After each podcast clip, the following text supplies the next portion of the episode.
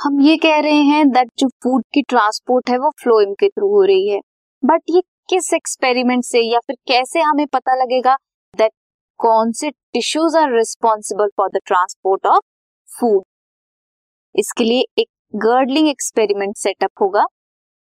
On the trunk of a tree जो tree का trunk है, तना है अ रिंग ऑफ़ बाक एक बाक ले, की रिंग लेंगे up to a depth of phloem layer phloem layer तक बाक लेंगे, उसे रिमूव करेंगे।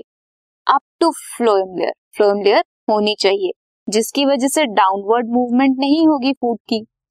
तो जो पोर्शन है बाग का, आप एक वीक बाद अगर देखोगे उसके बाद, आप देखोगे जो रिंग के ऊपर का पोर्शन है वो स्वेल कर गया है।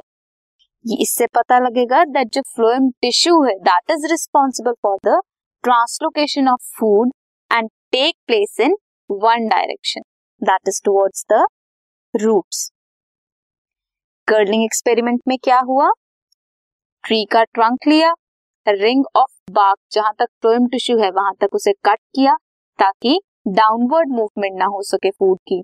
अगर डाउनवर्ड मूवमेंट को रोका है देन हम एक वीक बाद देखेंगे दैट जो स्टेम है, वो स्वेल कर जाता है।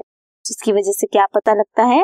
दैट फ्लोएम टिश्यू है जिसकी वजह से जो फ़ूड है वो ट्रांसपोर्ट होता है डाउनवर्ड्स क्योंकि वो उसी की वजह से स्वेलिंग हुई है स्टेम के ऊपर पार्ट तक, क्योंकि नीचे फ्लोएम नहीं है।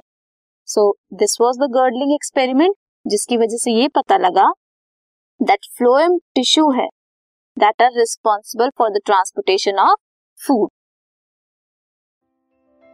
this podcast is brought you by Hubhopper शिक्षा अभियान अगर आपको ये पॉडकास्ट पसंद आया तो प्लीज़ लाइक शेयर और सब्सक्राइब करें और वीडियो क्लासेस के लिए शिक्षा अभियान के यूट्यूब चैनल पर जाएँ।